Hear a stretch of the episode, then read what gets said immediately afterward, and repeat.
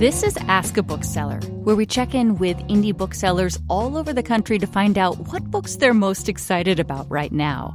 I'm Emily Bright, and this week I spoke with Matt Nixon of A Cappella Books in Atlanta, Georgia. Matt recommends the novel They're Going to Love You by Meg Howrey. It is just the most emotionally honest and well observed. And when I was done with it, I wanted to hug it.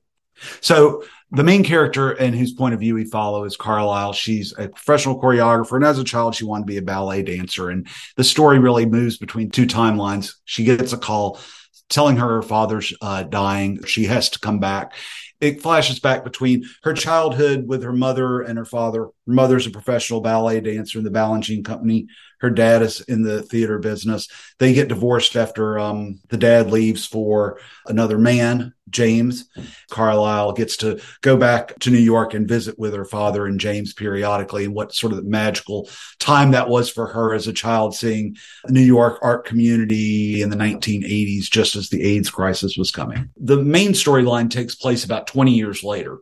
But what is the beating heart of this is that there's a betrayal. You really start to wonder what is this betrayal? How could this possibly be that this this wonderful relationship they no longer talk? It, as it unfolds, it, it's one of those remarkable books where you know you're reading, you're reading, and then you realize what the betrayal is, and I literally gasped. And you'll just have to read the book.